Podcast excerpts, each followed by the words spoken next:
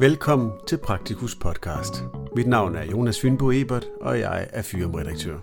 Denne podcast er en artikeloplæsning af artiklen med titlen De forgangne 50 år og de kommende. Artiklen er skrevet af Niels Bensen, praktiserende læge og professor emeritus ved Syddansk Universitet.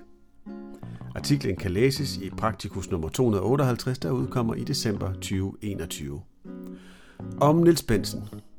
Niels Bensen har været praktiserende læge i en menneskealder og er fortsat vikar i almen praksis i Horsens og i Norge. Han har været professor i almen medicin i Odense, Tromsø, Trondheim, København og Aalborg. Han har undervist i almen medicin siden 1973, hvor han startede som leder af den teoretiske videreuddannelse i Odense. Han har bidraget til udviklingen af almen medicin som akademisk fag, speciallægeuddannelsen, ICPC, lægevagten, SOAP journalnotater, interview af ansøgere til medicinstudiet og meget andet. Artiklens tekst starter her. Deltagerne på DSM's årsmøde kom på rejse i Niels Bensens tidsmaskine. Begyndelsen. I 1966 startede Bent Østergaard, praktiserende læge i Hørve, Dansk Selskab for Forskning i Almen Praksis. I 1970 blev det til DSM med Paul Bakker som formand. DSM skulle varetage forskning, videre- og efteruddannelse for praktiserende læger med inspiration fra The Royal College of General Practitioners og The Dutch College of General Practitioners, Pat Byrne, John Horder, Jimmy Knox og Jan van S. som inspiratorer. Undervisning Video, rollespil, kasuistikker og observation af konsultationer blev metoder, hvor vi lærte almen medicin af hinanden.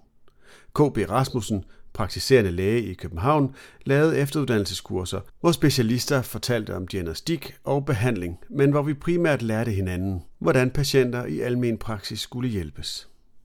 Patientkendskab I 1970 var praktiserende læger næsten alle mænd i solopraksis. Deres kone var sekretær, sygeplejerske. Der var telefontid fra kl. 8 til 9, hvor det blev aftalt, hvem der kom i konsultationen og hvem der skulle have sygebesøg. Om eftermiddagen blev der kørt sygebesøg til gamle og børn. Aften- og nattevagter delte vi med nabokolleger, og det blev til en vagt hver femte dag eller weekend. Vi lærte vores patienter og deres familie at kende i deres hjem. Notaterne var enkle, dato, diagnose og behandling. I dag kender vi patienterne fra konsultationerne og vores journaler. Vi ved mere om deres sygdomme, medicin og blodprøver, end om dem som mennesker hvor journalnotater er blevet vigtige i kommunikationen mellem flere behandlere. De skal være korte, klare og informative. Men de er alt andet. Det er på tide, at vi selv forbedrer vores notater, før juristerne og skrivebordslærerne i Styrelsen for Patientsikkerhed dikterer, hvordan notaterne skal skrives. SOAP. Problem, sygehistorie, observation, analyse og plan er en disposition, man kan bruge, som vil imødegå truslen. Relationer. For 50 år siden havde vi en personlig relation til vores patienter. Ian McWinney siger, citat, We know the patients before we know their disease. Citat slut. Cirka 90% af de praktiserende læger var mænd. De få kvinder var ofte gift med en praktiserende læge. Lægen var hovedforsørgeren, mens konen tog sig af familien, hjemmet og hjalp til i praksis, som lå i lægeboligen. Han tog sjældent ferie, var bange for, at patienterne skulle forlade ham. Nu er to tredjedele af lægerne kvinder. De har andre prioriteter, ønsker forudsigelige arbejdstider, færrest mulige vagter og tid til familien. Patienterne har også forandret sig. De er mere mobile og krævende. De tolererer ikke symptomer ret længe, før de behøver hjælp af hensyn til deres stressede hverdag. Betydningen og varigheden af relationer er ændret. Bare tænk på skilsmissefrekvensen ny betydning. Hvornår har en professionel relation betydning? 400 patienter i en praksis med to praktiserende læger med 7.000 patienter, seks behandlerteams, sygeplejersker og to superviserende læger fortæller, at relationen betyder noget ved personlige problemer, psykiske lidelser eller kroniske sygdomme, der kræver behandling. Hvis de har akutte problemer, er bekymrede eller skal have svar på spørgsmål, så ønsker de en kompetent fagperson så relationer er ikke noget, læger har monopol på. Det kan sygeplejersker og sekretær også etablere. Kontinuitet. For 50 år siden fulgte Dr. Hansen sine patienter fra krybe til grav. dag og nat. Men Dr. Hansen er død. I stedet har et team af praktiserende læger, yngre læger, praksissygeplejersker og sekretærer taget over. Kontinuitet betyder for dem, at den samme person ser og hjælper patienten, så længe problemet er det samme. Når helbredsproblemet er over, bliver behovet for at se den samme person ikke så stort. I vores undersøgelse fra før satte patienterne stor pris på kontinuitet, som sygeplejerskerne gav. De oplevede, at de var fagligt dygtige, altid venlige, gode til at lytte og grundige. Manpower og organisation. I 70'erne skete der en eksplosiv udvikling i almen praksis for at udnytte lægeressourcerne bedre. I dag mangler vi praktiserende læger. Vi skal udvikle nye praksismodeller, som kan levere god og tidsvarende primary care til befolkningen. Regions- og udbudsklinikker dukker op overalt, hvor praktiserende læger ikke kan sælge deres praksis til yngre læger. OK22 har forslag til, hvordan vi skal få flere praktiserende læger, men de løser ikke problemet for de næste 10 år. Cirka 20% af de kvindelige almindelige medicinere ønsker ikke at være selvstændige.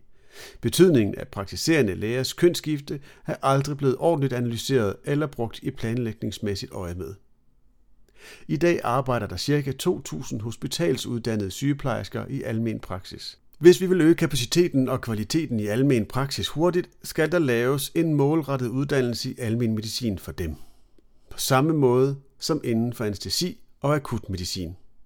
Aktuelt er 32 praksis opkøbt af Alles Lægehus og Capio Privathospital. Forretningsdrevne sundhedskæder, som Taliban er de her, og de forsvinder ikke, blot fordi vi ikke kan lide dem. Vi må i gang med at undersøge, hvilke former for praksis, der er bedst for patienternes og praksis synsvinkel. Kun gennem evidens kan vi udvikle almen praksis og blive proaktiv i stedet for reaktiv, responsiv i stedet for forebyggende, regenerative i stedet for konsumerende. Fremtidens almen praksis kræver innovative partnerskaber og nye samarbejdsmetoder. Ellers vil smarte forretningsmænd overtage og udfase almen praksis, som vi kender den. Glem ikke kernen. Vi må ikke glemme kernen i vores arbejde, patienten. Kirkegård, Sokrates og Olsenbanden er vigtige. Når patienten beder om vores hjælp, må vi møde hende, hvor hun er, og først forstå det, hun forstår. Stille sokratiske spørgsmål om hendes symptomer, liv, bekymringer og forestillinger og forventninger. Når vi har mødt hende og sammen forstår problemet, så kan vi hjælpe, hvis vi har en plan. Til planen hører, at patienten bliver klogere på sig selv, sin sygdom, sin medicin og sine mestringsevner. Hun gav os en abe, da hun bad om hjælp. Den abe skal vi give hende tilbage, når konsultationen er slut, og vi skal aftale, hvad aben skal gøre til næste gang, vi ses. Gør vi ikke det, så tror patienten, at vi har overtaget hendes problem og løser det til næste konsultation. Det brænder man ud af. OK22 har sat nye mål, og hvis I følger dem, kan I komme på den samme proaktive og innovative sti, som vi fulgte i 70'erne og 80'erne. Men i må ikke sove på laverbærene. I skal være smartere end politikerne og sundhedsadministratorerne. Og det skulle vel ikke være så vanskeligt. Eller? Artiklens tekst slutter her. Artiklen kan som nævnt læses i Praktikus nummer 258, der udkommer i december 2021.